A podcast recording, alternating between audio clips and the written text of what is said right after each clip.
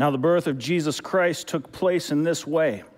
When his mother Mary had been betrothed to Joseph, before they came together, she was found to be with child from the Holy Spirit. And her husband Joseph, being a just man and unwilling to put her to shame, resolved to divorce her quietly. But as he considered these things, behold, an angel of the Lord appeared to him in a dream, saying, Joseph, son of David, do not fear to take Mary as your wife, for that which is conceived in her is from the Holy Spirit. She will bear a son, and you shall call his name Jesus, for he will save his people from their sins. All this took place to fulfill what the Lord had spoken by the prophet Behold, the virgin shall conceive and bear a son, and they shall call his name Emmanuel, which means God with us. When Joseph woke from his sleep, he did as the angel of the Lord commanded him. In those days, a decree went out from Caesar Augustus that all the world should be registered. This was the first registration when Quirinius was governor of Syria. And all went to be registered, each to his own town. And Joseph also went up from Galilee, from the town of Nazareth to, to, Judea, the city of David, which is called Bethlehem, because he was of the house and lineage of David, to be registered with Mary, his betrothed, who was with child. And while they were there, the time came for her to give birth. And she gave birth to her firstborn son, and wrapped him in swaddling clothes, and laid him in a manger, because there was no place for them in the inn. And in the same region, there were shepherds out in the field keeping watch over their flock by night. An angel of the Lord appeared to them, and the glory of the Lord shone around them, and they were filled with great fear.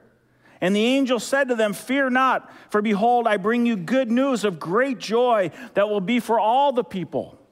For unto you is born this day in the city of David a Savior, who is Christ the Lord. And this will be a sign for you. You will find a baby wrapped in swaddling clothes and lying in a manger. And suddenly there was with the angel a multitude of the heavenly host praising God and saying, Glory to God in the highest, and on earth peace among those with whom he is pleased. When the angels went away from them into heaven, the shepherds said to one another, Let us go over to Bethlehem and see this thing that has happened, which the Lord has made known to us. And they went with haste and found Mary and Joseph and the baby lying in a manger. And when they saw it, they made known the saying that had been told them concerning this child. And all who heard it wondered at what the shepherds told them. But Mary treasured up all these things, pondering them in her heart. And the shepherds returned, glorifying and praising God for all they had heard and seen as it had been told them. Now, after Jesus was born in Bethlehem of Judea in the days of Herod the king, behold, wise men from the east came to Jerusalem, saying, Where is he who has been born king of the Jews? For we saw his star when it rose and have come to worship him. When Herod the king heard this, he was troubled, and all Jerusalem with him. And assembling all the chief priests and scribes of the people, he inquired of them where the Christ was to be born. They told him in Bethlehem of Judea for so it is written by the prophet. And you, O Bethlehem, in the land of Judah, are by no means least among the rulers of Judah. For from you shall come a ruler who will shepherd my people Israel. Then Herod summoned the wise men secretly and ascertained from them what time the star had appeared. And he sent them to Bethlehem, saying, Go and search diligently for the child. And when you have found him, bring me word that I too may come and worship him. After listening to the king, they went on their way. And behold, the star that they had seen when it rose before, went before them until it came to the rest over the place where the child was. When they saw the star, they rejoiced exceedingly with great joy. And going into the house, they saw the child with Mary, his mother, and they fell down and worshiped him. Then, opening their treasures, they offered him gifts gold and frankincense and myrrh. And being warned in a dream not to return to Herod, they departed to their own country by another way. What an awesome story. What an incredible story.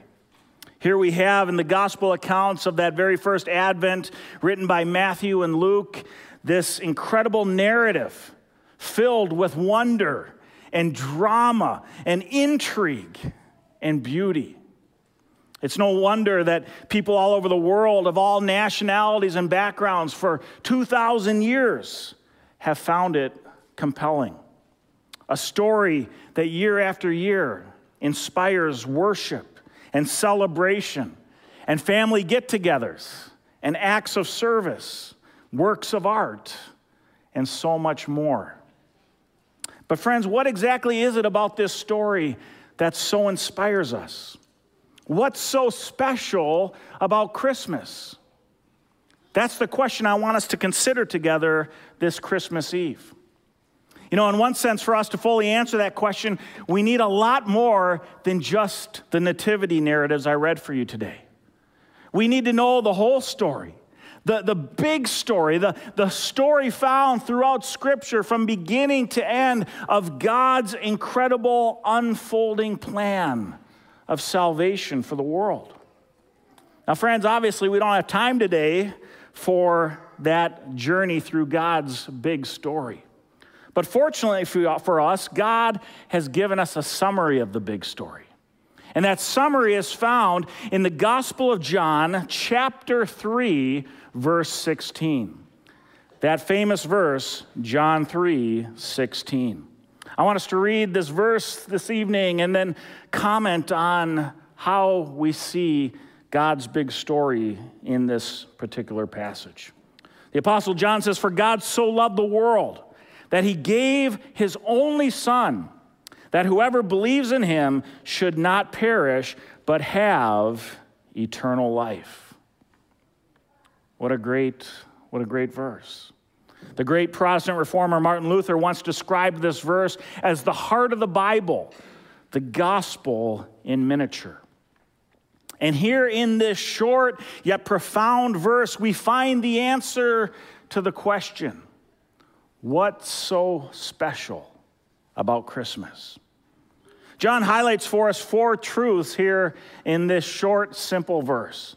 Four truths that answer the question what's so special about Christmas?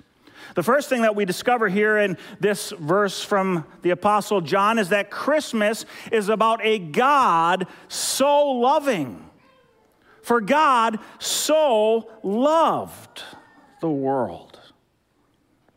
Now, friends, if you were to answer the question, what is God like? What would you say? How would you answer that question? Fortunately for us this evening, we don't need to guess or even use our imaginations to answer that question because God Himself has told us in Scripture what He is like. In 1 John chapter 4 verses 7 and 8 we read this from the apostle John.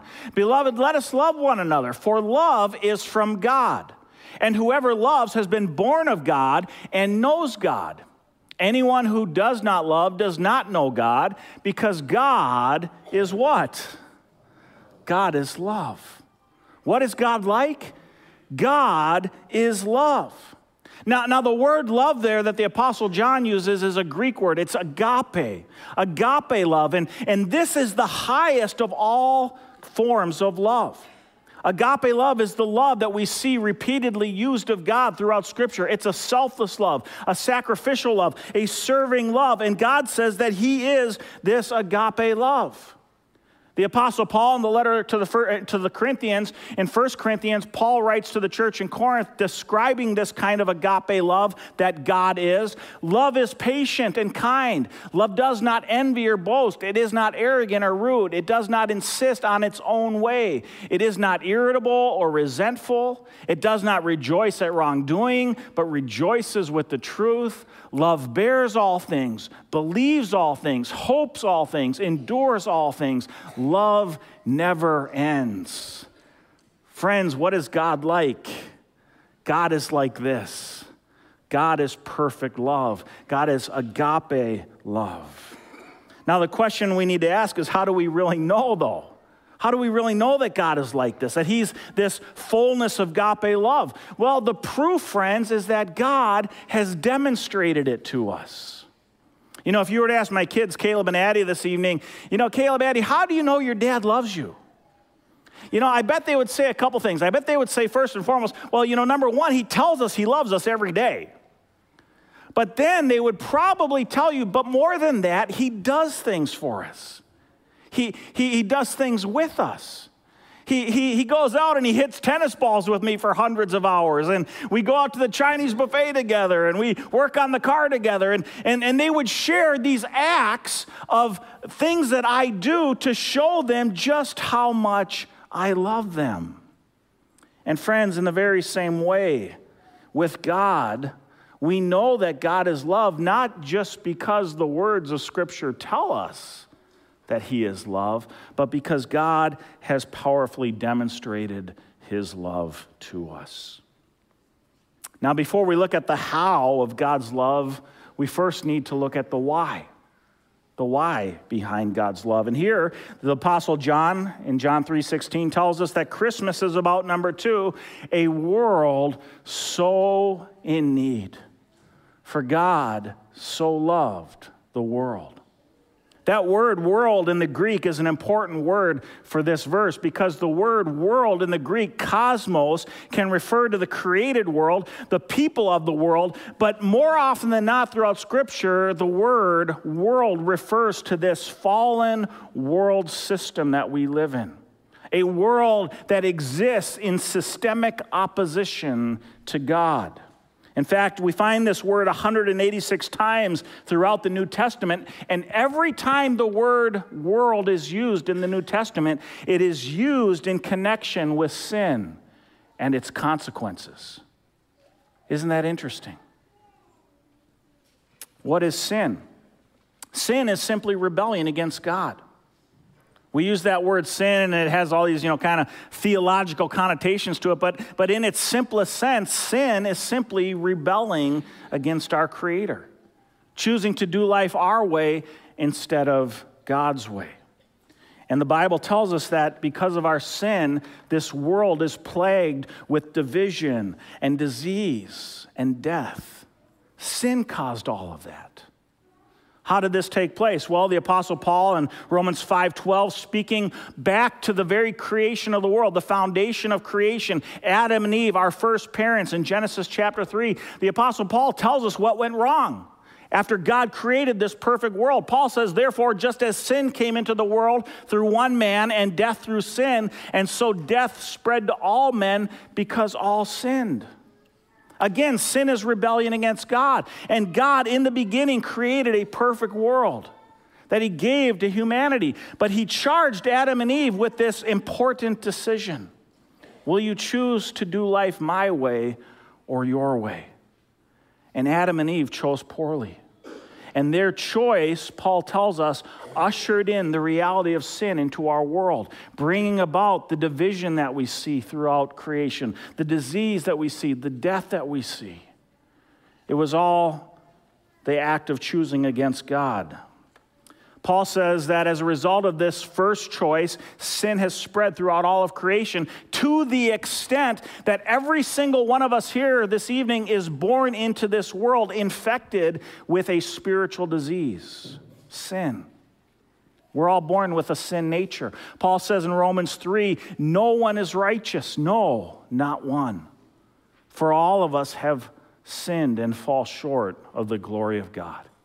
We all fall short of God's righteous, holy, perfect standards. All of us. We've all rebelled.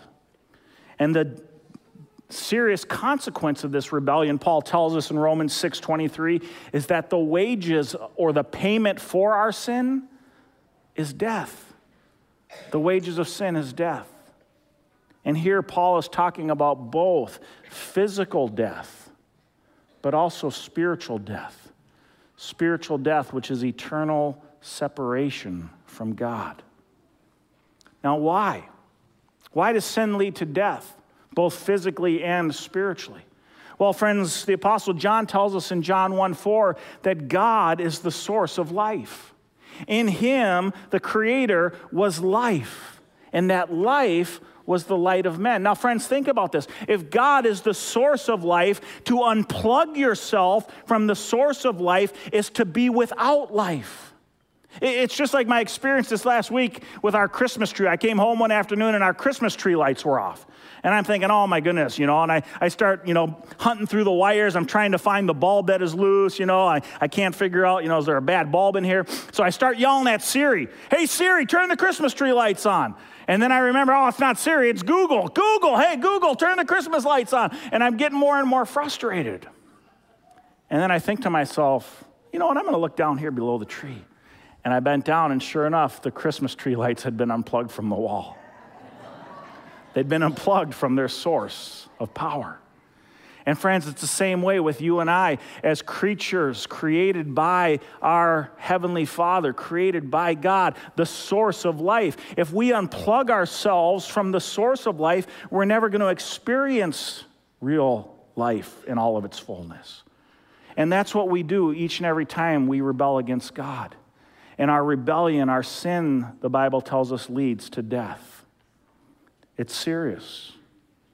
You might think to yourself, well, Jason, you know, I, I don't really consider myself to be that bad of a person. How have I rebelled against God? Well, the Apostle Paul in Romans chapter 1, he highlights four ways that all of us rebel in sin against God. How have we rebelled against God? We suppress the truth. God tells us one thing, God's given us His will for our lives, but we say, no, no, no, no, no, and we kind of push it back and we suppress it. Paul then tells us we exchange the worship of God for idols. And he's not talking about, you know, little gold shrines here. He's talking about any false God that we set up in our life that we worship over against our Creator. He's talking about things like money and sex and popularity and body image and sports, right? All of these things that we elevate to this place of godhood in our lives. And we worship these things and we pursue these things and we seek these things when our Creator God should be number one. And then Paul tells us not only do we create these idols in our lives, but we trade God's truths for lies. God says this about sex, but the world says this. I'm going to go this way. God says this about marriage, but I'm going to go the way the world says about marriage. God says this about life. No, no, no. I'm going to go what the world says about life.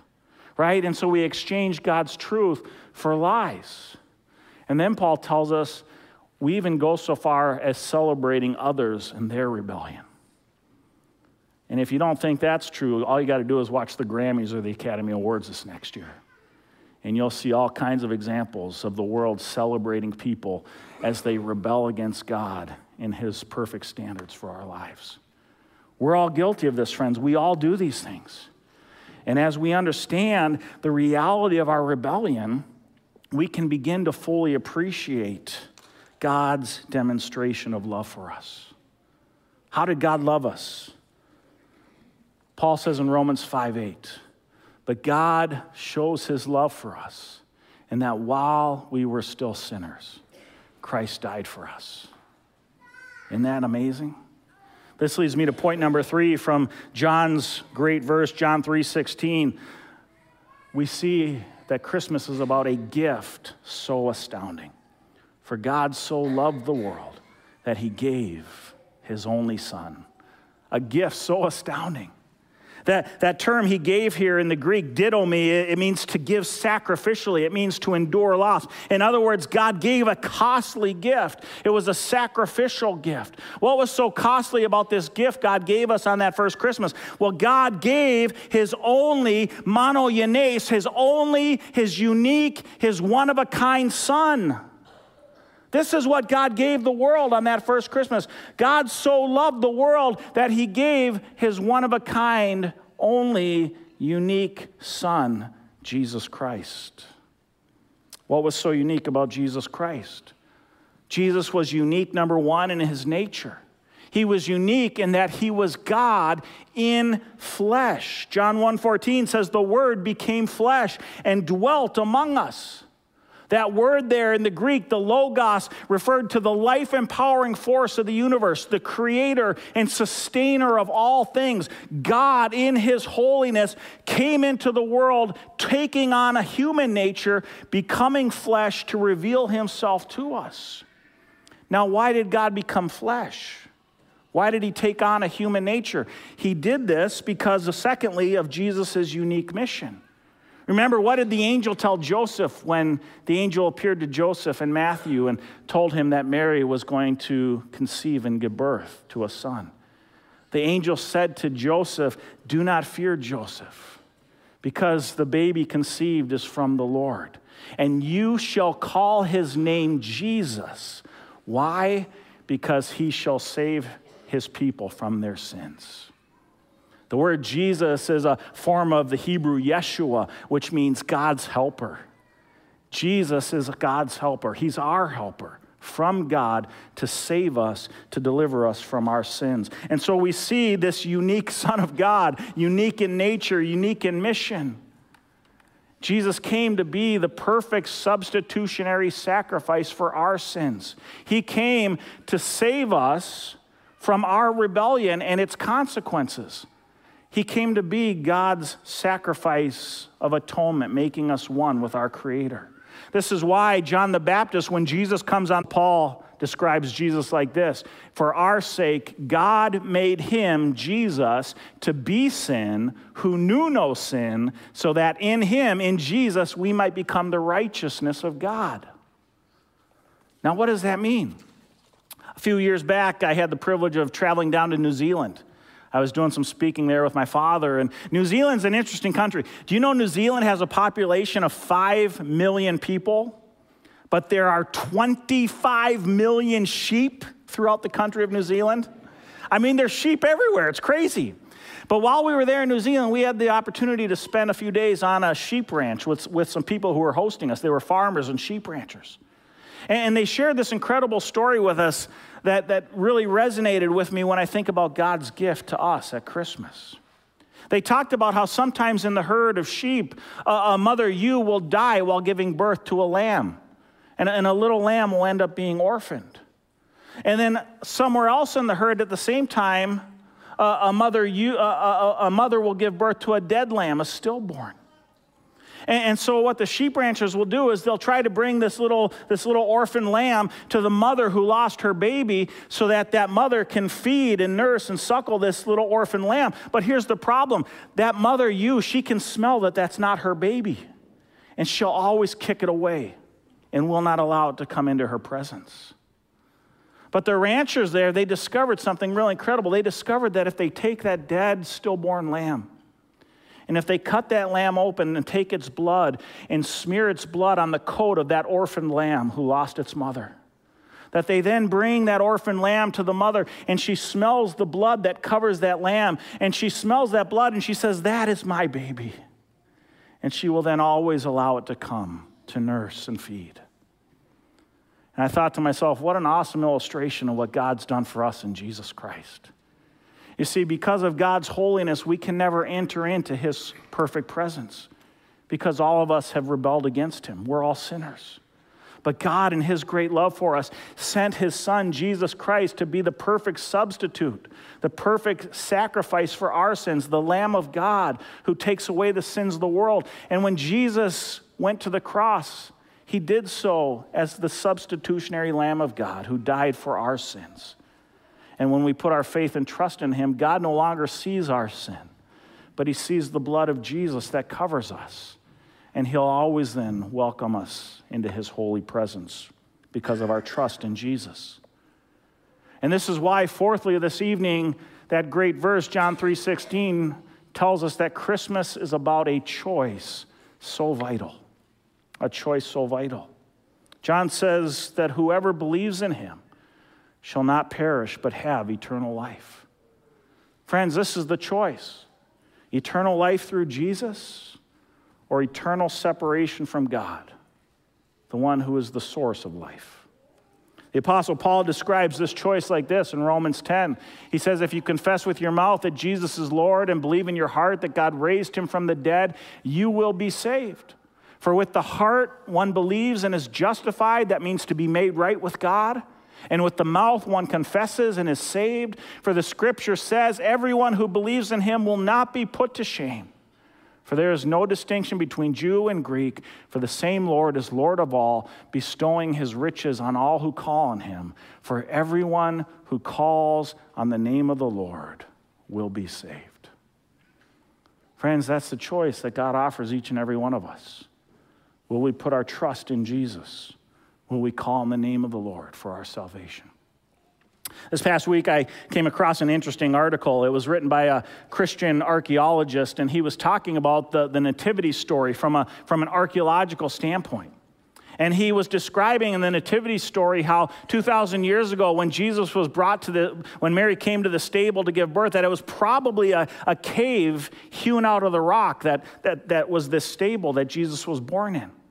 And, and, he talked about how the manger, you know, we have this vision of these mangers of being these, you know, these wooden vessels that, that uh, held the baby Jesus. Mangers are these feeding troughs that feed the animals. But, but this archaeologist said, no, 2,000 years ago, that, that manger was probably hewn out of the rock. It was probably carved out of the rock and, and made this little niche in the rock. And that was the manger in which baby Jesus was placed. A hard, dirty, defiled rock that held the Son of God. And you know, friends, I was thinking about that this week and the reality that God has carved a niche into each of our hearts as well. Just like that manger that held the baby Jesus in that first stable Christmas Christmas Eve 2000 years ago. God has carved a manger into each of our hearts. In Ecclesiastes chapter 3:11, the Bible tells us that God has put eternity in the hearts of men. And what this means, friends, is just like the manger of the Nativity, God has carved a space in our hearts that only Jesus can fill. It's a space reserved for Jesus. And if we'll let Him, friends, Jesus will come and He'll fill your heart and dirty and defiled heart with His perfect love and all the blessings of Christmas. Earlier, we had the Kazi family light the, light the Advent candles for us. We've been celebrating this Advent season and these Advent candles, which represent the blessings of Christmas, the blessings of hope and peace and joy and love. These candles represent the blessings that Christmas is all about, the blessings that Christ brings into our lives. The blessings first realized 2,000 years ago in a little baby lying in a manger. Friends, I want to encourage you this evening, you too can know these blessings hope, peace, joy, love. They can all be yours, but you need to open the manger of your heart to Jesus. Will you let him in? You might have noticed there's still one candle to be lit here tonight that center candle. The center candle is called the Christ candle. We light it on Christmas to announce the arrival of Jesus Christ. The prophet Isaiah in Isaiah 9 2, Isaiah shared these words 700 years before the arrival of Jesus. The people who walked in darkness have seen a great light.